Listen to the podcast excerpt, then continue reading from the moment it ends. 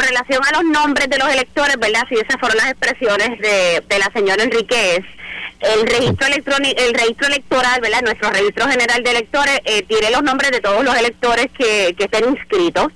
Aquí sí, ¿verdad? Presumo yo que quizás ella pudiera estar hablando de los activos y los inactivos.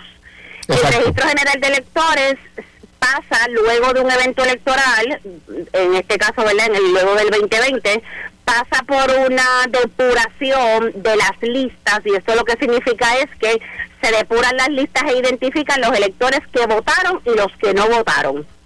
Si el elector que votó en el 2020 está activo en el Registro General de Electores.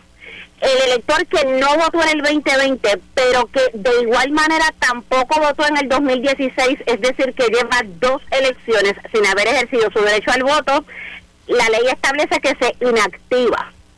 Así que si estamos hablando de electores que no aparecen sus nombres, pudiéramos pensar que si estamos hablando de electores inactivos, cuyo estatus electoral nace de no haber votado en los últimos dos eventos electorales.